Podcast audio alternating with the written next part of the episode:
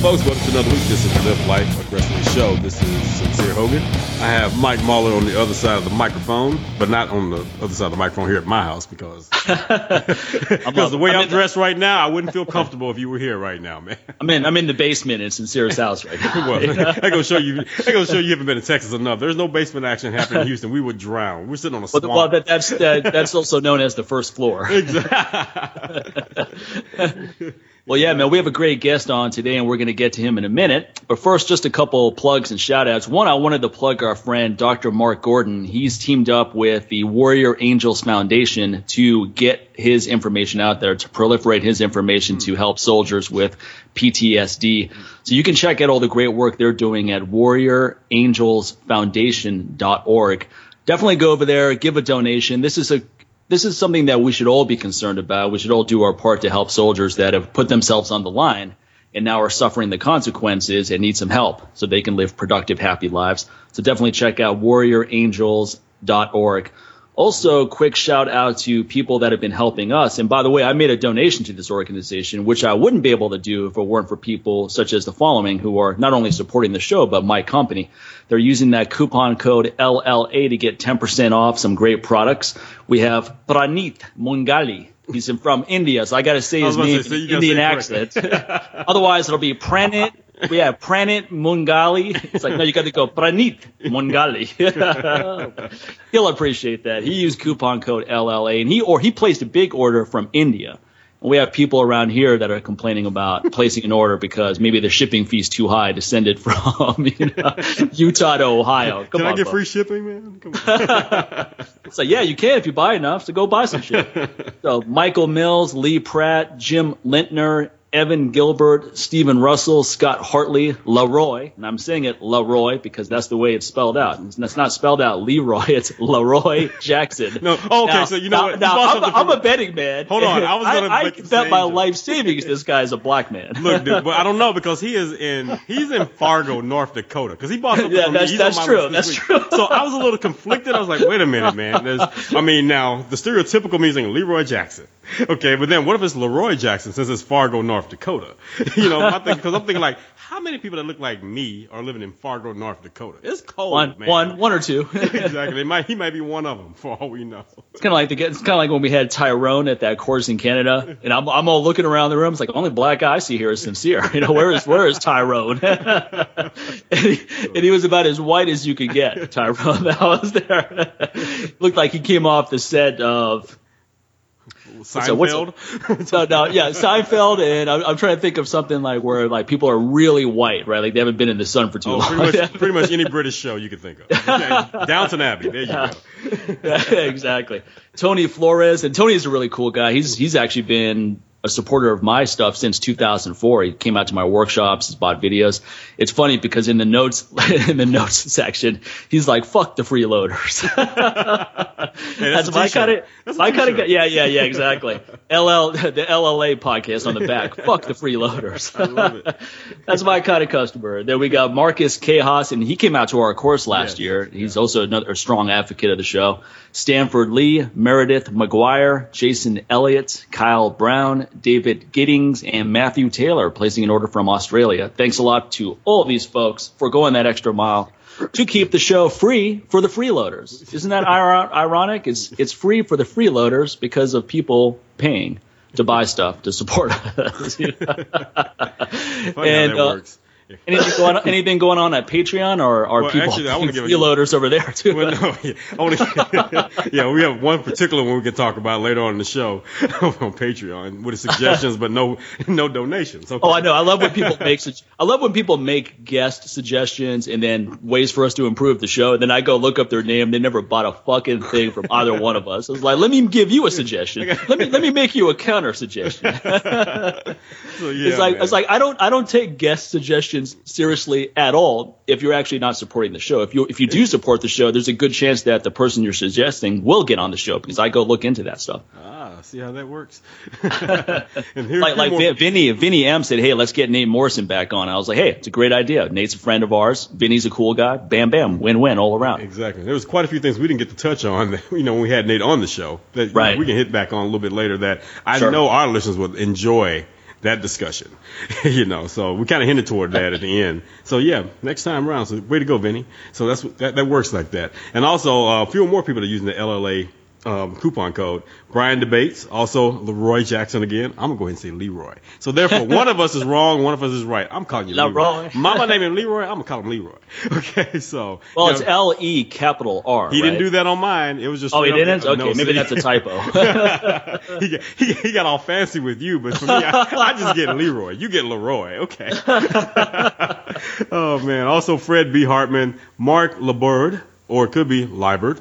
It could be one of those. Also, Daniel Hakila and and Paul Katz, and also Adrian Deck.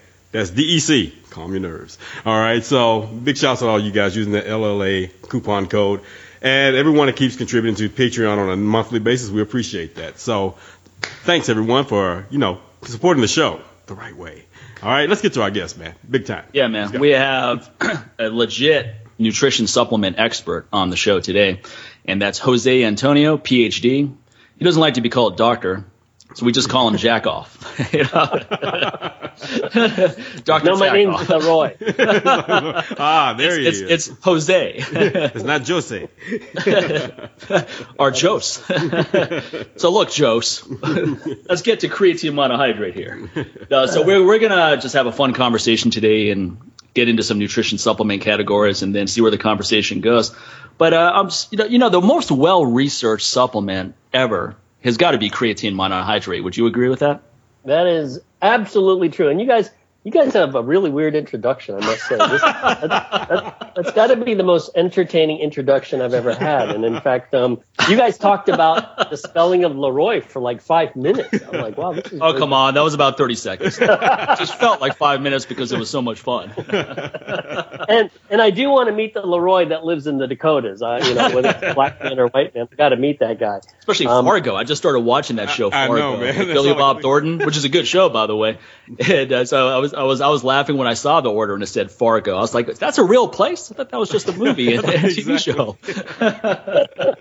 well, getting back to creatine, uh, you know what? Here's what's funny. I, I just, uh, uh, you know, I teach uh, uh, sports nutrition at Nova South out, Southeastern University in South Florida. Okay. And if you were to uh, uh, do a random sampling of faculty there, let's say in biology, uh, uh, they may not have training in sports nutrition, but hey, they know a little bit of science. I guarantee you, 99% of them think creatine has harmful effects on the kidneys. Right. Uh, might cause muscle cramps. And the worst purveyors of that crap are actually athletic trainers and medical doctors. They, for whatever bizarre reason, feel compelled to make shit up about creatine. And it Yeah. really is the most puzzling thing. And in fact, um, I have students that, you know, they'll come to me and they'll say, Hey, you're not going to believe what my doctor told me when I got my physical and my checkup. I'm like, let me guess. You're eating too much protein and creatine's bad for you. and like, they all sort of laughed and like, yeah, how come they tell me this stuff? I'm like, I have no idea. There's like 300 studies on creatine. I mean, who the hell believes all the stuff that's, you know, all these myths that are, uh, that are promulgated on creatine? Right. But unfortunately, it's it's the medical community that's the worst when it comes to it. So it's really kind of puzzling. no puzzling. surprise there, right? right. but you know what what? are they trying Gives to the sell? three of us. yeah, exactly. But what they're, what they're selling is so safe. No side effects with Lipitor. You know? hey, you know that stuff's safe. Come on. I mean, if you can remember that you took it, Exactly. You may, Exactly. you may not remember the whole week after taking it, but hey, Right. maybe it was a bad week. Maybe that's a good thing. you know? Absolutely, yeah. But uh, that stuff is good. I mean, uh, you know, I think anyone who's in strength power sports should be taking creatine. Yeah. And if you don't really give a crap about exercise, take it for your brain. I mean, it's, right, right. it's energy substrate for the brain. So uh, I- there's there's so many compelling reasons to take it. The question that people have to ask is, what's the compelling reason to not take it? Right. It's so Um, cheap now too, so you can't even use that as an excuse. I mean, I, I started taking creatine when it first came out, creatine monohydrate in I don't know if when it first came out, but early in its inception of popularity in 1993 or four. Yeah, 92. I, I think, yeah, I so I remember. Yeah, I, rem- I remember I was a sophomore in college and I took it, and I've been following a vegetarian diet for a long time. So when I started taking creatine, my body really soaked it up, and it was it was amazing. Like I just felt like every time I worked out for months on end, I was adding more weight. Wow. Well, hey, are you still vegetarian? Yeah, I have. I've been I've been vegan for a long time since I'm 41 now. Since I was 20, I've been a vegetarian since I was a teenager. Interesting, huh? Huh. I don't meet too many of those. Yeah, he's like, it's like interesting as it's like He's you like, make, he's like hmm. he's like interesting. You're making it that you're still alive. You're making that work. You know? It's like meeting an atheist at church or something. Whatever. But hey, if it works for you, hey, keep doing it. Damn right, it works for me, man. You see my YouTube channel? you need to go check that out. Shit. Yay, well, maybe I will. No, no, You but with with uh, with creatine, I think I think the whole kidney thing. Now, would someone's creatinine blood levels go up from taking creatine? Right. That doesn't necessarily mean there's any kidney damage, but sometimes people correlate the two. Is that Yeah. have you seen research with creatine that shows that? Actually, I've looked at the research on creatine. I've looked at the research on high protein diets. And for the most part, it has no effect on serum creatinine. You were talking Okay, about creatinine. Okay, yeah. Yeah, and creatinine is just a measure of, uh, of, of renal function. I mean, you certainly don't want it to get too high um, or too low. Um, both would indicate uh, kidney dysfunction. And Right. there's no evidence that creatine or even protein per se has a has a deleterious effect on the kidneys. Uh, in fact, people who exercise, I mean, the that it causes an artifactual rise in serum creatinine. So a lot of times a physician will see it, they're like, "Wow, your blood your your creatinine is up," and and they don't realize that exercise itself could elevate it, particularly if you have a lot of lean body mass. So, Yeah. yeah. Yeah, and it just, I mean, it may be elevated and then it just normalizes later. I mean, your blood pressure goes up when you work out, right? Doesn't mean that's Yep. bad for your heart. you know, it's going to go back. Once you stop working out, it's going to normalize. Exactly, exactly. And you know, your kidneys, you know, what's the function of your kidneys? Your the function of the kidneys is to is to remove any waste products, and you know that's it does it really quite well. I mean, I don't know why people think the kidneys can be overworked in a normal healthy individual. It makes absolutely no sense.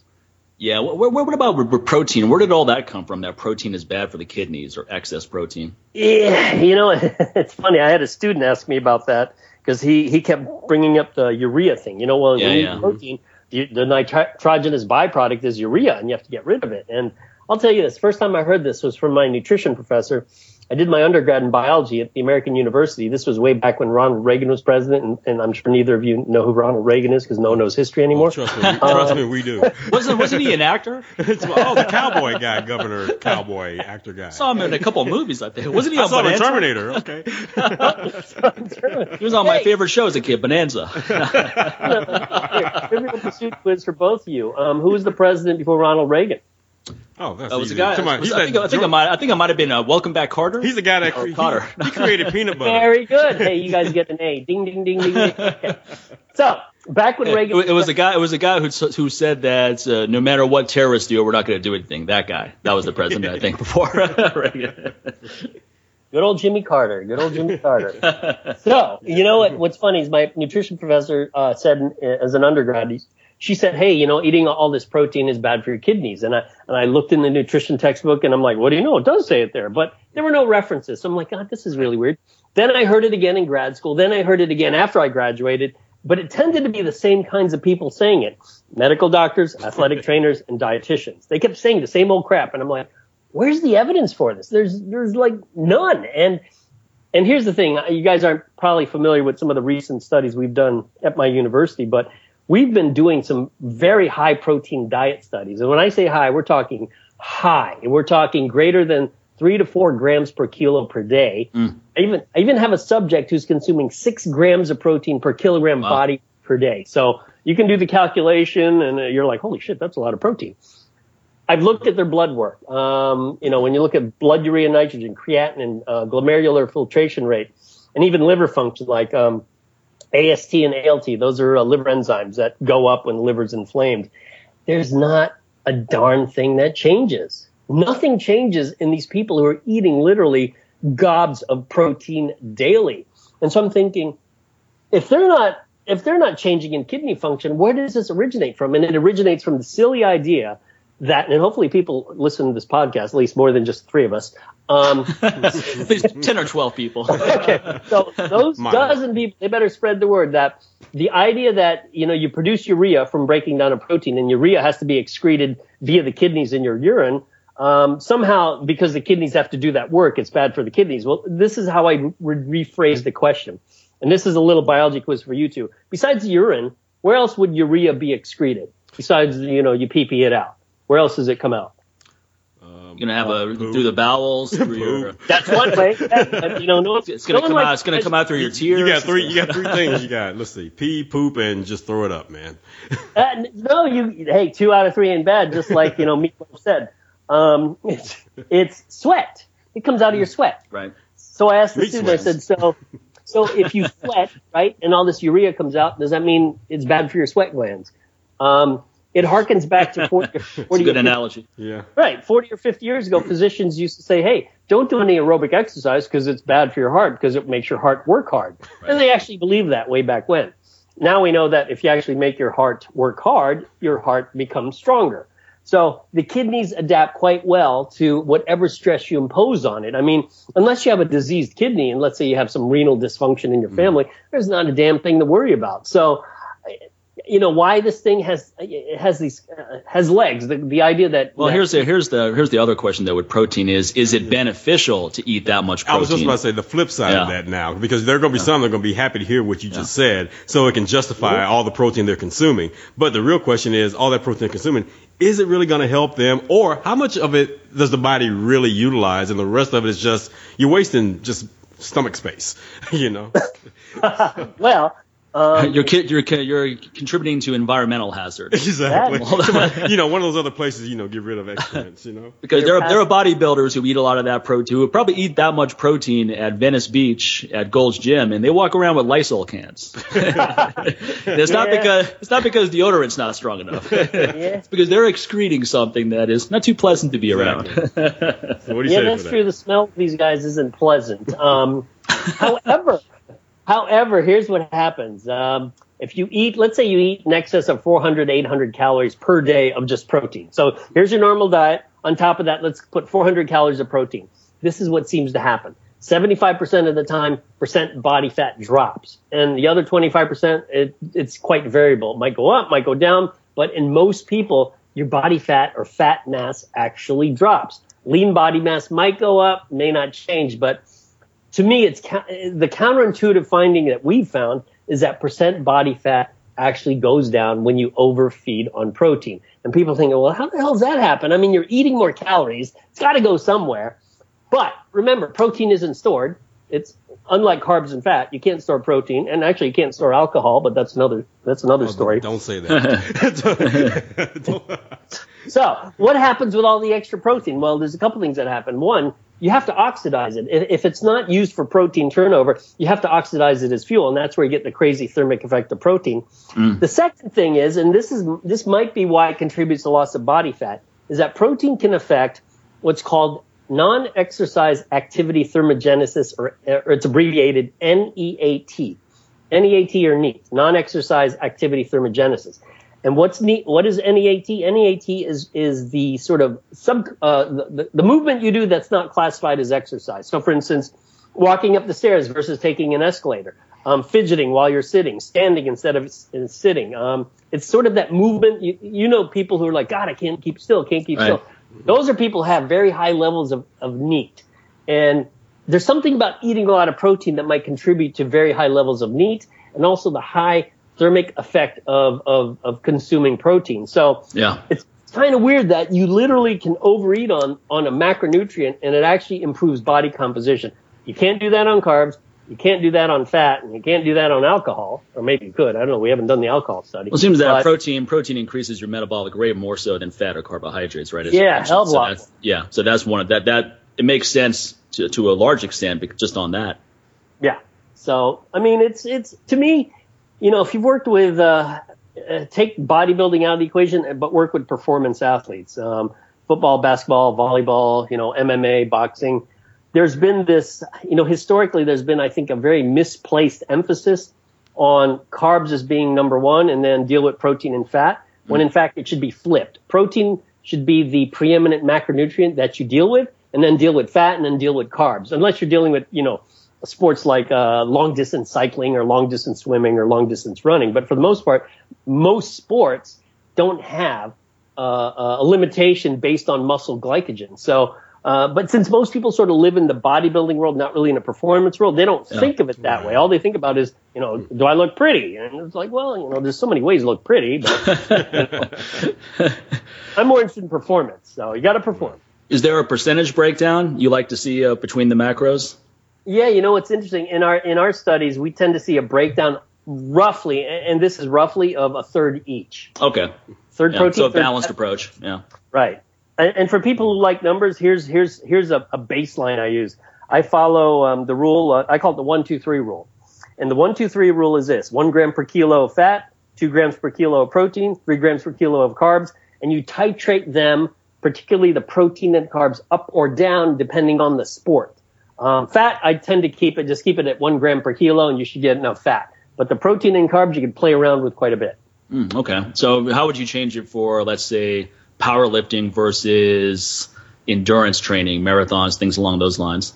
for powerlifting, I would flip the ratio to be, uh, to, I would drop the carbs and push the protein up. For more of the endurance sports, oddly enough, what I would do is rather than changing the ratio, I would just increase the total amount of everything consumed Okay. uh, because you expend so many, so much, so much energy and so much calories. So You're still staying. You're still staying within those parameters, just Yeah. a larger amount of it, rather than more amount. carbohydrates. Okay. Yeah, and in fact, um, there's data on long distance cyclists who, when they follow their protein intake, they're actually eating roughly uh, three grams per kilo or more. But the reason they're eating that much is when you look at the volume of food they eat, they're eating so much food that the protein intake, you know, sort of by default gets really high. Right. And it's probably only like 15% of their total diet, but they eat so much stuff that it gets really high.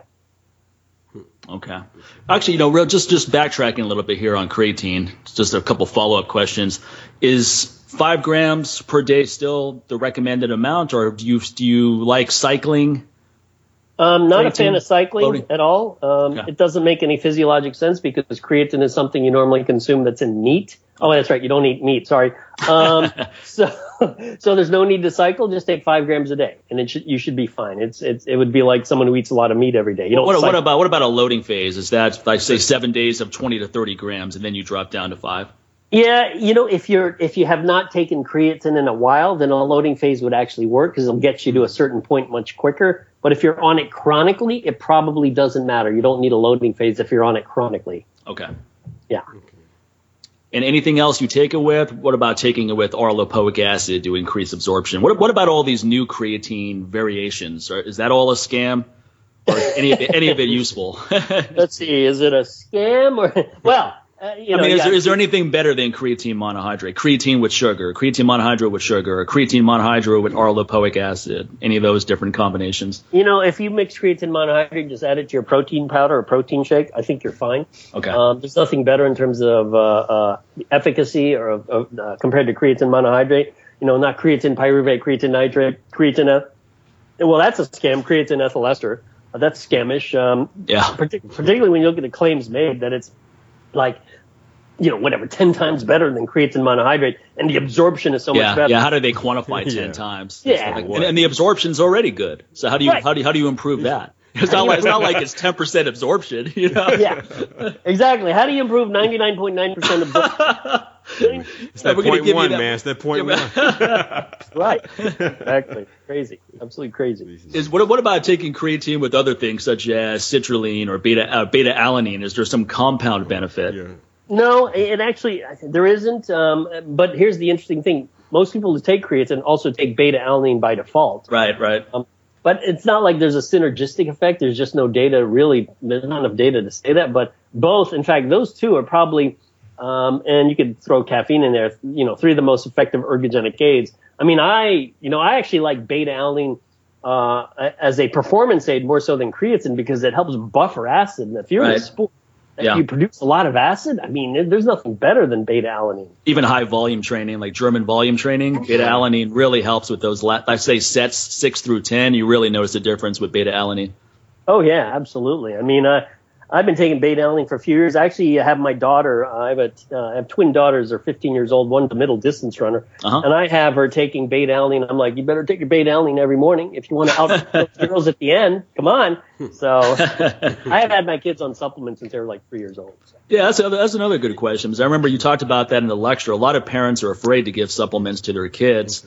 So, so how, what's your counter on that? Except Flintstone vitamins. yeah, gum, gum, gummy bears. yeah, gummy Yeah. vitamins.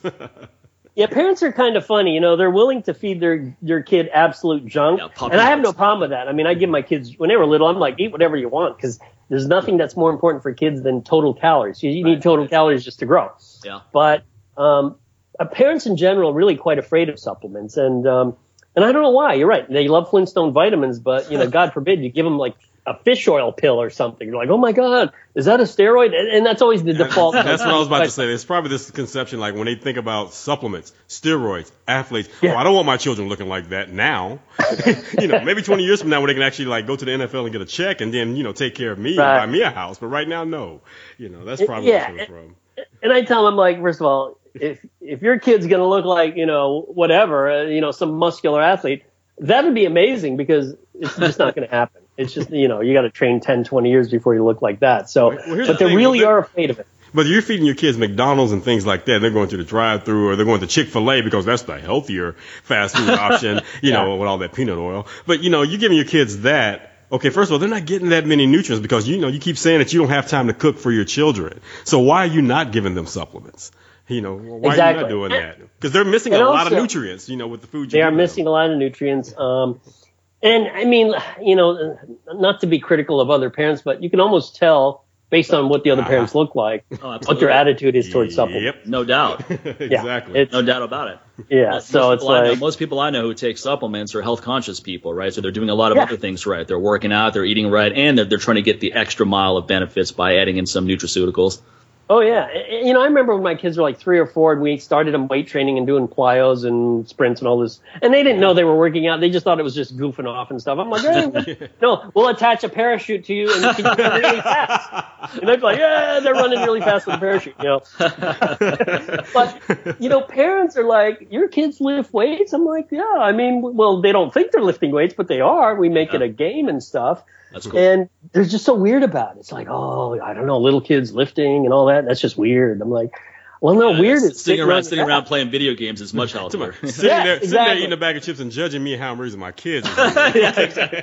exactly. Because that exactly. you're not getting much of a neat effect doing that. That's for sure. hey, I like how you segued that. yeah, it's pretty good there. I'm going to use that a lot. It's like, well, what's your? It's like, well, that might. Well, after all is said and done, what is your need right now? that that should be like your counter to all that. Exactly. Uh, don't worry about what my kids are doing. Worry about your need and just walk away. You know? good, good. yeah, so I mean, so creatine is one of those things. I don't know why people even still debate whether it's beneficial. And then the, the protein debates are kind of funny too. But uh, we could spend the rest of the episode about that. But there's a couple other categories I wanted to get to as well. Now, glutamine. Here's where things get a little bit murkier. Some people still say glutamine's great for recovery, for improving, for for lowering soreness, and for your immune system, etc. Others say that your gut just absorbs most of it, so it may have some gut benefits, but that's about it. You know, what's your take on glutamine?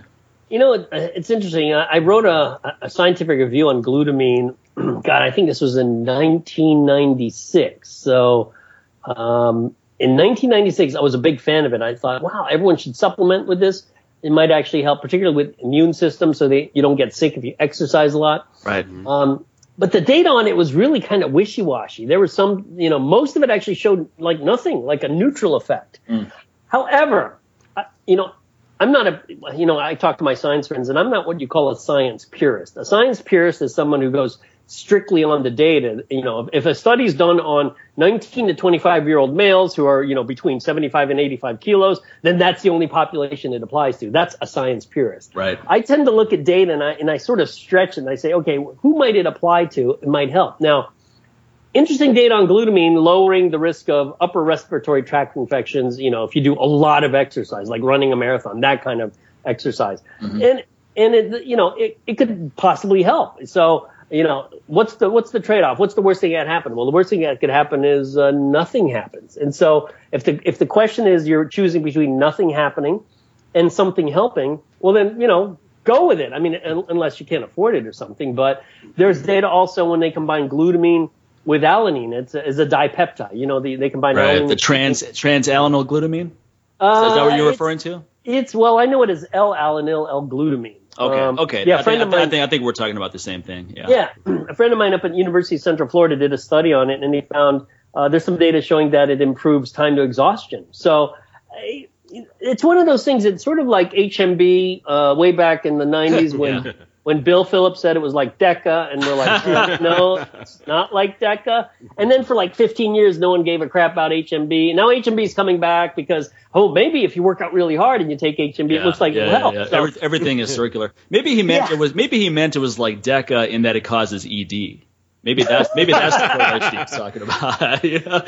Because you just blew a lot of money, you didn't get any benefit, and now your testosterone levels have dropped from making that error, and you have ED. So maybe maybe that's the correlation he was trying to draw upon. possibly, yes, possibly. So- the HMB was one of those things that like people just kept singing that song for so long and then they would say well look now you, you have to eat at least a gram of protein per pound it's like okay well if you've never done that before and you start doing that then you're probably going to benefit from that right, Right. Not not taking HMB with that and then it was like no you just you just need to keep upping your protein intake until you get a benefit it's like well, okay well how do you know what's causing the benefit now is it the increased protein intake or adding HMB to the mix yeah. and even Well, then think- people didn't really notice that much Yeah, I think people now think that for HMB to, to work at its best, you have to really beat the crap out of yourself with exercise. It like if it's Aunt Millie who walks her poodle three times a week for 30 minutes around Boca Raton, HMB ain't gonna do it. But if you beat the crap out of yourself, you know, six days a week doing whatever, then HMB Yeah. may actually help. You know, so What, but what about that new HMB analog that MuscleTech is selling? the uh, uh, HMBFA, I think it's called the Clear is the Free brand acid. name. Yeah, yeah, I yeah, that one. free acid Yep, form. yep, um, that's it. Yeah, that actually is where some of the newer data is coming out. Um, not many people, you know, here's the thing: I don't know many people actually tried it, but the data looks pretty interesting. Okay. Um, yeah, and there's even data. I don't know if it's that particular form, but showing that HMB can decrease body fat loss in well-trained rowers. So, uh, and I know rowers train like crazy. So. Oh, yeah. for them, Yeah. body fat, uh, that's pretty amazing. Yeah. Yeah, okay. I'm going to have to look into that a little bit further. Maybe I'll add that to the rotation at some point.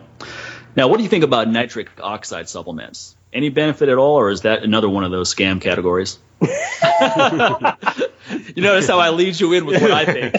True or scam? Now, do you think it works, or are you are you smart like me and you know it's a scam? It's kind of like that. Okay, uh, well, let's go back in history. Who who actually started the nitric oxide category? As a supplement, or just like the Yeah, researcher? the supplement category. Oh man, I don't Uh, know. I don't know who started the supplement category. There were so many that came out around Well, late and- 1990s. Holy crap! I, I asked you the question. Now I forget the answer. Oh, Ed Byrd. Ed Byrd. Yes, Ed Byrd. Okay. Um, he was also part of the founding of EAS way back when with him and Anthony Almada. So Oh, really? Okay. yeah. Okay. So so Ed Byrd started this category called the nitric oxide category. And it was based on the idea that, you know, vasodilation, blah, blah, blah, nitric oxide goes up, muscle protein synthesis, blah, blah, blah. Um, I, I we can use the word scam if you want to call it a scam. I call it a uh, sort of a fake category.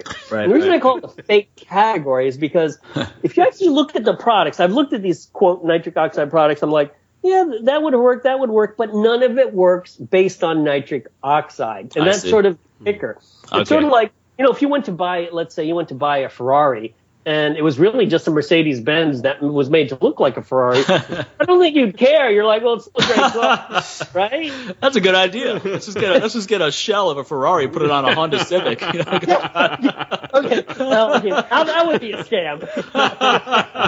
hey, no one's gonna know, right? You just to drive by, like, man, It's- look at Mike in that Ferrari. yeah, so you try to outrun like that, cop and you realize, wait a minute, he caught me. He had a charger. What happened? People are in smart cars passing by you and all that. You know? right. So, so, you know, you get the uh, idea. That's the analogy. It, it works, but not the way the nitric oxide. So something like L-citrulline works, but not because of an increase in nitric oxide, because citrulline seems to be the most beneficial out of all these different options out there. Yeah, and even you know, even the data on citrulline is not that impressive. There's just not Oh, really? that many studies on Okay. citrulline. Yeah. I mean, there is some showing it'll help with uh, uh, resistance, uh, with uh, endurance performance. Uh, also, it im- improves like high intensity exercise stuff in humans. Mhm. But I mean, you're talking maybe a dozen studies on citrulline compared to you know 400 on caffeine and Yeah. 300 on creatine. So, but you know, in that whole category that they call nitric oxide, yeah, yeah, it's worth it. I mean, give it a shot. Yeah, what the hell? It can be fairly expensive too. So I mean, it's if if something's expensive and it's going to have a very marginal benefit, then why bother?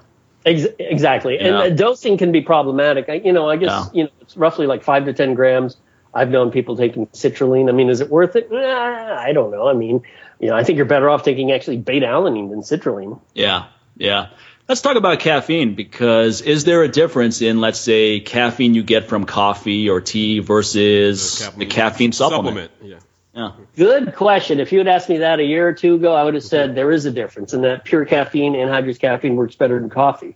Um, there's been some recent head-to-head studies though of caffeinated coffee versus just caffeine pills, and there doesn't seem to be that much of a difference as long as the dosing is is fairly is, is equal. So um, you know, if you prefer it as a pill, which I do because you can get the exact dose you want. Right, right. Um, and some people just would rather, you know, take a shot of black coffee, which is fine too. So, um, but coffee, I mean, caffeine, great stuff. Coffee, probably the healthiest beverage you could drink. I mean, I love coffee. It's, you know, it should be its own food group. It should be the, like for some people. For some people, it is like their own food group. okay. Sincere is in this part of the show right here. As I'm sipping on mine right now. Sincere, right. let me. Let, Sincere is going to cut and paste this part of the conversation, like right on I'm his homepage. repeat it over and over. and I'm having subliminally playing in the background throughout the whole interview, like this is his own food group. Just make it part of the entire, make it uh, like the bottom half of your pyramid, and then put everything else on top of it. Exactly. Is there is there a way for you to calculate the optimal caffeine dose? Let's say before a powerlifting workout, or let, us say you want you're going to do a PR on deadlifts in the gym, and you want an extra kick.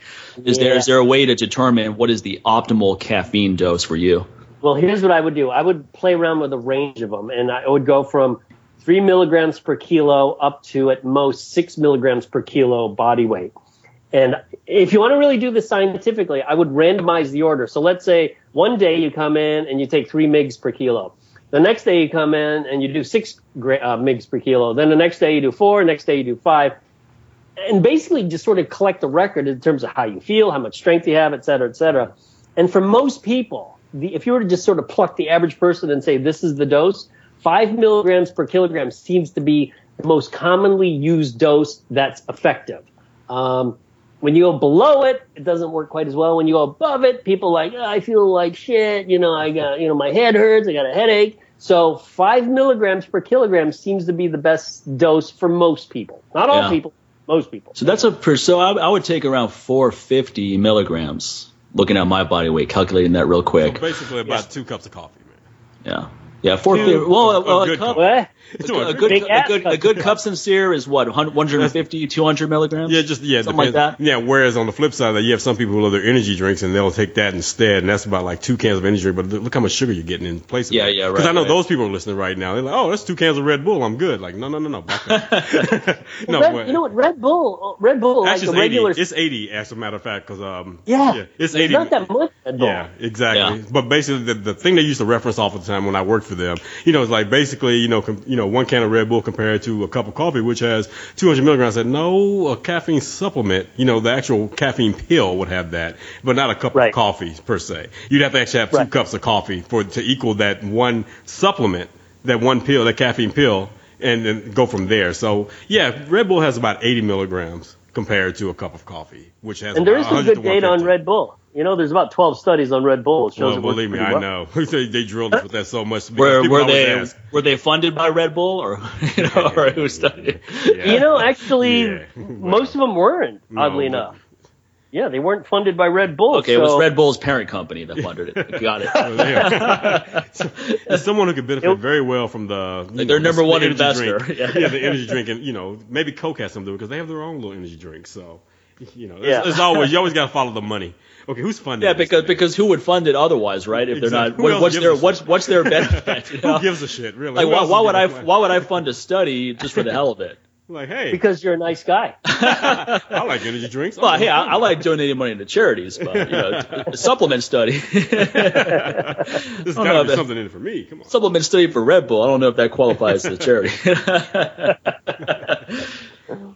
Now, uh, is there any concern in taking too much caffeine? Right, let's say you take. Would, yeah. Would you do this also? Okay, you're saying I'm pretty much going, you know, three to five milligrams per kilogram of body weight. But would it be more beneficial also not just to rely on that? Let's just say if they take the supplement or they're drinking coffee or whatever, you know, pre-workout or whatever. Would it also benefit them more to drink water throughout this time? So, because you're saying that, you know, like, oh man, I feel like shit, I have a headache, blah blah blah. A lot of times that's coming from, you know, just again, they use like an energy drink. There's a lot of sugar in it. That sugar is going to dehydrate them and things like that. So what else should be going on with that? What else should they be taking or consuming besides just the well, caffeine? you know, it's in. Um, well, if you're if you're talking about caffeine alone, I mean, caffeine actually is not a diuretic. You No, don't it's not, actually no. more. That's why I was Yeah, talking about energy diuretic. drinks. So yeah. Yeah, the energy drinks. Um, I mean, sugar. but there's so much other stuff in other in energy drinks that it's it's almost really impossible to compare it to just pure caffeine. Right. Um, so uh, I have no idea what your question was. Well, he, took, he took so long to ask it. I don't know what it was. I'm just kidding. no, so again, you know, pretty much, should they just really rely just on caffeine alone, you know, pre-workout, or should they consume something else? Like, should they drink? You know, water? I actually, I like me personally, I use both, and I've had athletes I work with that use both. They'll do pure caffeine, or they'll drink Red Bull, or they'll drink whatever energy drink they have on hand. Uh, you know, a lot of it is a matter of personal preference. Um, I just like the fact that you can, you know, you can dose real well with a pill. Um, the thing with a pill, though, uh, it's you, you get much quicker absorption with a liquid. So if it's if it's in Red Bull or whatever you know whatever energy drink you like, it's going to be absorbed a little bit quicker. Whereas with a pill, it might take a slightly longer. So let's say you're doing a race or something, you know, Yeah. uh, Red Bull 30 minutes for a race. If you're taking a pill, maybe 45 ish, 60 minutes before race, something like that. So. Um, I don't know if you guys race. Maybe you do. Maybe you don't. I mean, you might race. You know, I don't know. Do you guys race? no. I, I go, I go, I go sprinting with my dogs. Yeah, that there's close? my there's my race right there. my race is in pretty quickly.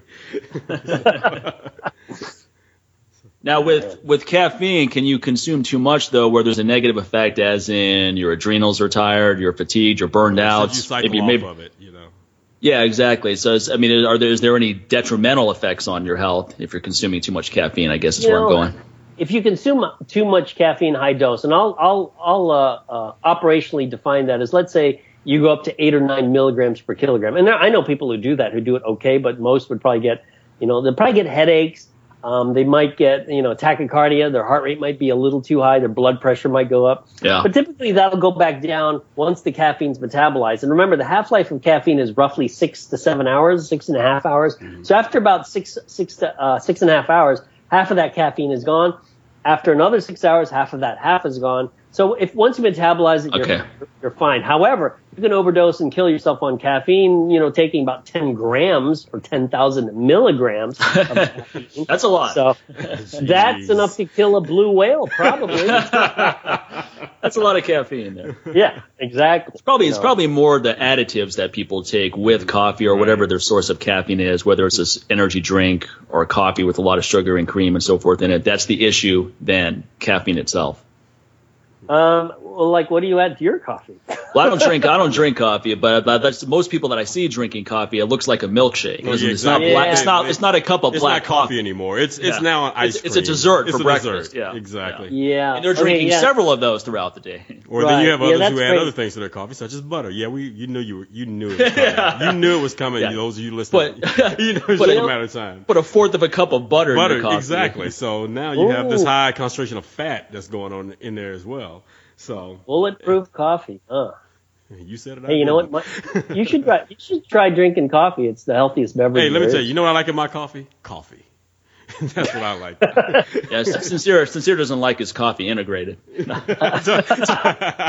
racist coffee Yeah, drinker. You're a I- racist, man. I like that pre 1968 type coffee. You know, before you likes had a the coffee dream, I had a that drank cup in of the 1950s. Yeah. Oh, too funny. No, I like bulletproof, it. bulletproof coffee doesn't make it, it doesn't make your ass bulletproof because you're going to be on the can all day. you know, so it's, it's kind of an oxymoron. Yeah. It just sounds gross. I mean, I don't know. Bulletproof asshole kind of sounds like the guy that created it. I don't know. That was just me talking. I don't know. Like, Oh, you're, you're, so, you're so bored. You're so you're so bored with your coffee that you have to start thinking hmm. of just all kinds of crazy stuff to put into it.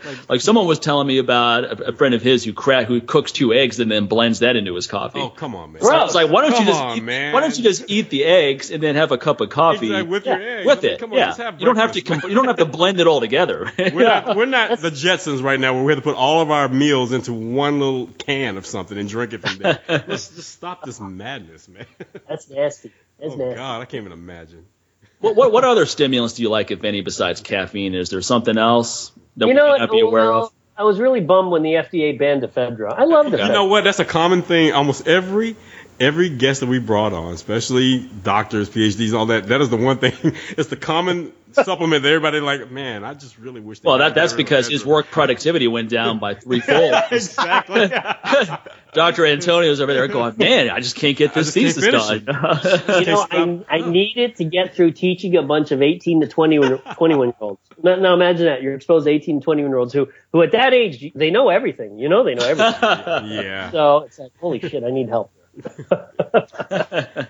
so when when ephedrine was legal, I mean, all of us have tried it out. Was there? Do you think that people just took too much of it? That was an issue for them. Again, it was something where they should have had a more precise dose. You know, I, I don't know if they took too much of it. I think there was definitely, you know, the FDA wanted to use it uh, more for political reasons. They wanted to protect oh, the pharmaceutical industry, you know. Yeah. Yeah. But very few people abused it. I mean, it was actually here's the interesting yeah. interesting thing. It was one of the few effective, not only supplements but drug. Look at the drug category that actually promoted body fat loss without exercise. I mean, nothing can do that. No, that was the only thing. I'm like, wow. They it, it seemed that it has some somewhat of a muscle preserving effect as well. Yes. Right. Oh yeah, I'm glad you brought that up. That was one of the sort of side benefits people didn't think about. It's like, wow, it preserves lean body mass when you diet. And I'm like, wow, yeah. that's even better. You know, for all crazy people who diet. I mean, I don't diet. Did you did you like the ephedrine caffeine stack? I mean, the aspirin was part yes. of it as well. It seemed like aspirin was just an, an add-on, or was there, was there any real benefit? And no, not the aspirin. I mean, yeah. it was definitely the caffeine and effect. That combination was what it was like you know Batman people took the aspirin because they got headaches you know from taking you're gonna get a headache from being so wired up and not drinking enough water so let's just throw aspirin in the mix it's a preemptive yeah. strike that didn't i mean that didn't do much but yeah caffeine right. the that was like the dynamic duo you can still you can still get ephedrine I mean, it's still not, uh, you can't get it at GNC or the vitamin shop, but I mean, it's it's it's available online. I don't know if that's a gray area in terms of legality. But you go to any truck stop, you drive, yeah. anyone who drives across the yeah. country, you, you stop by one of those gas stations, which doesn't even have a brand name. It's just called gas. It just says gas on it. yes. You go yeah. to the counter, but you have to go inside to pay. You can't pay at the pump. There's, there's always a bunch of ephedrine pills right there on the counter. Yeah, and certain yeah. like certain like little Chinatowns and places like that. You know, if you go to oh, yeah. you know those little places, they have it as well. So yeah, it's still out there and you know the uh, I mean the normal substitute you see now for ephedrine is synephrine. Um, I mean it works marginally well. Works marginally well. There's data on synephrine with caffeine and things like that. Doesn't seem uh, like that has the same kick. Yeah. Uh, it yeah. does. It's yeah. It, that's, was that's, too much. I thought right, ephedrine was too much for me. I'm just naturally high energy. When I took ephedrine, it was I was just bouncing off the walls. But I always felt that if I I always felt that the dose was too high for me, 25 milligrams. If I if I kept it at let's say five to eight milligrams, 10 milligrams, I think that probably would have been all right. But that's because you're a vegan. so I have so, I have so much energy because of that. Okay, you're like, I'll take that.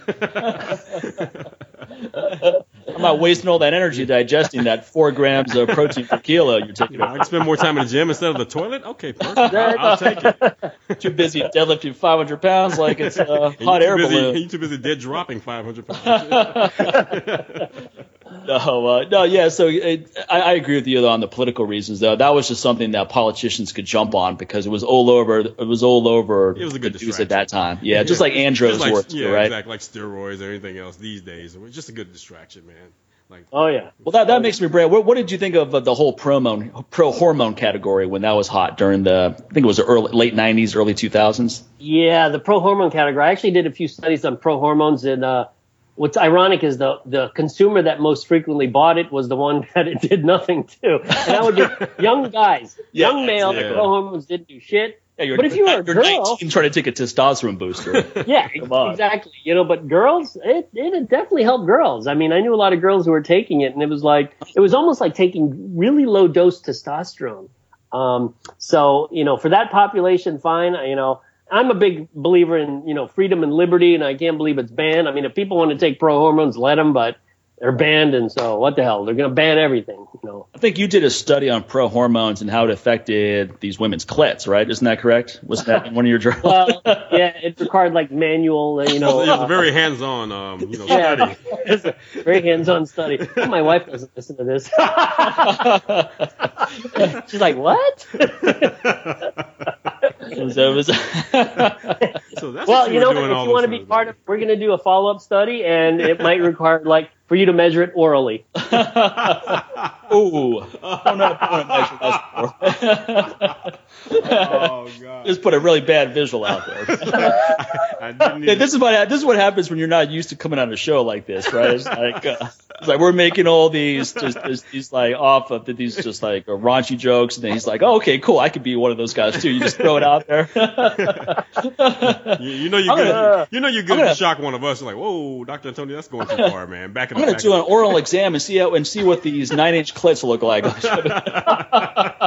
You know, it's funny. I uh, I had a I had a friend who, uh, and I you know can't mention names, you know all these people, um, who dated a, a female bodybuilder, and he actually he was like, you know, it's it's like, uh, God, I guess you could say blowjob. It's then- like giving a blowjob to a girl. And it's like, I was you like, don't do what? that. And This you're like, guy- you know what? I'm sorry, I cannot relate. I have no idea what you're talking about. That- this, that's how this, you this guy, this guy finally came out of the closet. Exactly. Right? He- You know, he was that's- halfway out. That's a that's a gateway. I was like, That's oh. like that's like his first step in accepting his sexuality. It's like, no, I don't want to. Um, I don't want to be with men. It's like, let me just go with a female bodybuilder. Okay, I'm ready to take the next step now. You know? I'm sorry, Mike. I'm still laughing. You said nine inch clips. It just sounds like a cover band of nine inch nails. yeah, right now there's five women out there who want to be a cover band for Nine Inch Nails that are, that are gonna take that name. You're welcome. I'm gonna go trademark that sucker right now. What's the demographic of your listener? Do you have any idea? Uh, we our, our Grown-ups. demographic. Some are yeah, grown-ups. yeah. Grown-up. Don't, don't play the show in the car with your kids. Yeah, we That's- make sure that we, we put that MA rating on there, and, and you know, if you get pissed off, like, oh, you guys should have been talking. About, hey, that's why you have that rating on there, buddy. So it's up to you. Don't get pissed off when you show up to an R-rated movie. Like, I, I can't believe they were having sex in that movie. It was an R-rated movie, man. Come on, pay attention. So yeah, Yeah, you know, there's always someone who's going to get offended by something. That's sort of the sad. You know what? If you're not offending Hey. someone, then you're not fucking doing anything with I, your look, life. look, anyone who listens to our show and gets offended, I'm offended that they thought the show was a fit for them. I'm offended that they thought my business model was a fit for them. Like they came to my website and said, "Oh yeah, this guy seems like my kind of guy," and they're like, "Oh, I was so offended by what you said." I was like, "Man, I'm offended that you made it this far. Yeah, that- How did you even end up on my website?" That's the You true should- signs that we know that Yeah. someone just started listening to the show on this episode. Like, I can't believe Yeah. you guys said that. Why not? Have you not been listening to our show before? What about the other 147 episodes? I'm like, I did not know? You guys do have a lot of episodes, by the way. A lot. yeah, we've been doing it for a minute. Been doing it for a while. Don't you get tired of talking? Well, that, that's what sincere is here for. I get tired. I can let him talk for a while. He gets tired. Let's me talk for a while. You gotta get two talking people to do a show, and then know when one of them needs to know when to shut the fuck up. Uh, so it works out pretty well. If only marriages worked out that well for a lot of people. But they don't. You need more mute. You need more mute buttons in marriages, right? You should just have a remote control. If someone's talking too Mute. much. Bing. You, wasn't there a movie like that? I think there was a movie like that. Yeah, yeah. It was Click. with Adam Adam Sandler. Click. Yeah. Yeah, That was exactly. hilarious.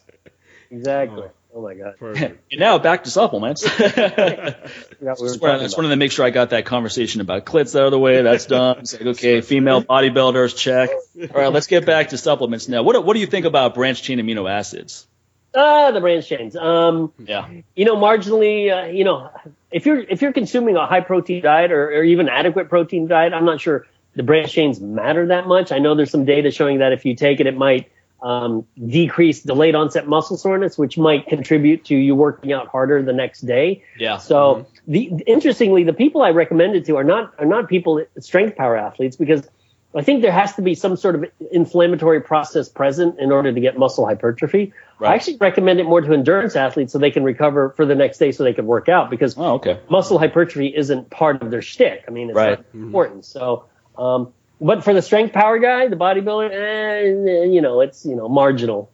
Okay. So, so, so taking 10 grams during your workouts and stuff like that just seems I not think you're better not off that taking, beneficial. Yeah, I think you're better off taking actually 10 grams of either whey or actually 10 grams of the essential. Okay. So taking actual protein powder. Yeah, yeah. Just mixed with water during Yeah. your one of your workouts. It. Exactly. Okay, that's interesting. exactly. Yeah, and it's I think on a on a on a cost to benefit ratio too. With a protein Yeah. powder, you're getting all the amino acids, all the essential ones. While branched chain aminos, you're just getting three. You're just getting the three. Right. I mean, you are getting leucine, which is the most important of these. sure. So maybe just adding leucine to a protein shake Yep. would just bump up Absolutely. benefits. That makes You're a little bit more scientist. sense. Yeah. cool. Okay, so branched aminos. Let me go ahead and throw that away. I've got some in my kitchen right now. Just chuck that. what about you know one thing that a lot of us who've been working out hard for a long time, you start getting these joint issues, and you're just a little bit more beat up. Or do you find things such as glucosamine, acetyl myristoleate, chondroitin, MSM? Do do any of these has there has, have you come across research that shows any benefit for any of these for strength Uh, training yeah. athletes? Glucosamine, great. Chondroitin, I mean, usually chondroitin is with glucosamine. Right, MSM, right. there's some good data on that. Uh-huh. I actually been taking glucosamine for, you know, I'm 53. I've been taking it for well over 10 years now. Um, it has alleviated whatever symptoms I've had of, of, of joint pain. So, Okay, great. and in fact, glucosamine seems to work fine by itself. You don't even actually have to have chondroitin with it. So, Is there a I- dose you is there a dose you recommend? Yeah, about uh, you know, it's like fifteen hundred milligrams per day. So one thousand five hundred milligrams, you know, one point five grams seems to work really quite well. So I recommend it to anyone before they get joint issues. Um, yeah, there might be some prophylactic benefit to it. that I think is the problem is that most people start looking into these things after it has hit a tipping point where you're you're, you're in pain all the time. Yep, And exactly. that now you're trying to reverse it. Well, if you did some preemptive measures, Well, that's when it's usually advertised to folks like that. If you look at something like any show that's pretty much geared to any station that's geared toward an older generation, like the game, Yeah. the Game Show Network, you know, or things like that. That's all Matlock. Marathon. Yeah, exactly. you know, or you know, TV Land and all those murder, channels. murder she wrote. Yeah, all those channels, they're pretty much catering to people who are already going, they're already suffering through these things now. And so they're, they're trying to put them off like, oh, you need this now. No, you needed this before that. And that's the problem. They're not coming at them ahead of time. And their doctors usually don't talk about it either. I mean, what do they know? They want to Right. put them on some other pharmaceutical, you know, some high grade drug that's going to have like a 50 million like side effects or something like that. So it- it- by the time, like I said, you, they see it, it's too late. And they think, well, now it's going to cure all that now. If I start taking glucosamine now, you know, even though I've had arthritis for the last 20 years, I should be okay, right? So, yeah, exactly. Well, will will it mitigate any of those? Let's say someone has been suffering with arthritis Yeah. or joint pain for a while. Will adding glucosamine have some benefit? Yeah, you know what, glucosamine, because a lot of the data actually is on people who already have osteoarthritis. So Right, right. it does it does seem to decrease the symptoms of it. And uh, you know, mine wasn't, you know, mine my joint pain wasn't very severe, but it was enough that it, it impeded my ability to exercise. Yeah. So it's helped quite a bit. Yeah, helped quite a bit. Yeah, I give it to dogs too. I mean, all of Yeah. my I have two seniors and they take glucosamine. I find acetyl myristoleate. I don't know how familiar you are with that, but I find that really helps dogs with hip, hip pain in general. Ah, well, how do you know if your dog has hip pain? Well, I've, I've, I have an older lab where she was having a hard time with mobility. She had a hard time going from a lying position to a standing position, right? That's one of the Ah, telltale okay. signs. And then the vet further diagnosed that. So we started. I started giving her acetyl myristoleate. I started giving her glucosamine recently as well. But I gave her acetylmyristolate at that time, and she her mobility improved quite a bit. And she's 16 now, and she still goes. Wow. For, she still goes for long walks. The fact that she's still alive, that alone is impressive. She's a yellow Yeah. lab, yellow lab, and not only is she still alive, she's still very active. I mean, she runs down the stairs to get food. She has no problem going up the stairs. She has no problem going for long walks. So I mean, you know, she gets she gets tired faster than my younger dogs do, but that's natural, especially at Yeah, her age. But, but her her quality of life is great though. And Her Yeah, quality of life is really really cool. good. Yeah. Yeah. So that's been really interesting for her. Okay, I think that covers just about most of the supplement categories I had. So let's end with what are you researching now that looks exciting to you? Is there anything you've come across? Yeah, well, I'm I'm still in the midst of uh, part three of a four part high protein diet study, and we're actually we'll be the first group to actually look at high protein diets over the course of one year. Um, no one's ever done that, and on average, these guys are consuming three grams per kilo, which if you ask any doctor, dietitian, athletic trainer, they would all agree that's pretty high. I mean, three grams per kilo, most people don't get it that high. So if over the course of one year, three grams per kilo has no, you know, harmful effects on kidney function, liver function, then hopefully it'll sort of put to rest the idea that it's bad for you. But I guarantee you, I guarantee you, someone will say, "Oh, what if you did it for two years?" you did. You know, there's always that. What about 10? You have to do it for a decade before we Yes. get so, and I know there'll be, you know, it, it, I call it the, the moving target. You know, it's like you hit the target, they're like, well, no, a year isn't long enough. Let's do a year and a half. Let's do two years. like, shut the hell up, dumbass. yeah, yeah. It's funny how when even even after you have data to support whatever you're proposing, there's still going to be those naysayers. That, but but those are people that just don't want to. They, they, they just don't want to do anything. You know, those are the same people in life who just don't believe anything will work. It's like I don't want to quit a job I hate and pursue my dream because it won't work out. So I'm just going to stay Right. here for the rest of my life. You know, Exactly. that that kind of mentality. Yeah. Well, hey, where can people find out more information about you? Do you have a web? Actually, it was hard for Sincere to find information. About I you. can find just about any damn thing, man. I can actually find. I can find that guy? body. I can usually find that bodybuilder with the nine inch Clint that you were talking about. Yeah, we're gonna get her on the show next. What's interesting is I actually have taken stuff about me off the web, and I've actually just promoted, uh, you know, the ISSN, International Society Sports Nutrition. I have a very short bio I put up there, Yeah, but you do. I don't put my bio anywhere because I want people to know about the ISSN as an organization, come to our conferences. For instance, our national conference is in Clearwater Beach, Florida next year, third week, uh, second weekend of June. Oh. Um, some of the best sports nutrition science and also some tra- you know, strength and conditioning science that uh, people presenting at our conference. It's full two days, two tracks. Um, some of the best, you know, really some of the best scientists in the world come to our conference Is and that, in, present. is that in Florida, where you're based? Yep, Clearwater Very Beach, cool. Florida. Awesome. It's beautiful. You know, you guys should come and you can suntan Yeah, I'd, love, I'd love to check that out. It sounds like a great event. yeah. So So, so, is, so uh, any anywhere else? You're on Twitter. You're on, yeah, I'm on, on Twitter. Uh, my handle is Jose Antonio PhD on Twitter, um, and also you can find me on Facebook. But there's a lot of Jose Antonios because apparently there's a lot of Mexicans. With folks, there's, there's, Yeah, there's I'm no in pictures. Texas, and uh, you would be correct. Okay, when I, when I typed in Jose Antonio, I had like seven guys from El Paso. I'm like, I'm thinking he's not one of these guys. No, he's he's not the he's not the guy who has pictures of his handle on his Twitter profile that we were referring to in the last couple episodes. yeah, exactly. Well, hey man, great having you on. Really informative. Love to have you come back soon. Really Yeah, interesting this is fun. conversation. You Yeah. guys have actually, I've done a lot of interviews and I've interviewed people. This has got to be the most fun, you know, being interviewed by anybody. So Well, thanks a lot. uh, hats Thanks, off man. to you guys. No Thank you very much. You have a great day. Great talking to you. Take care. All right, thanks, buddy. Appreciate it. Bye bye. Take care. Bye.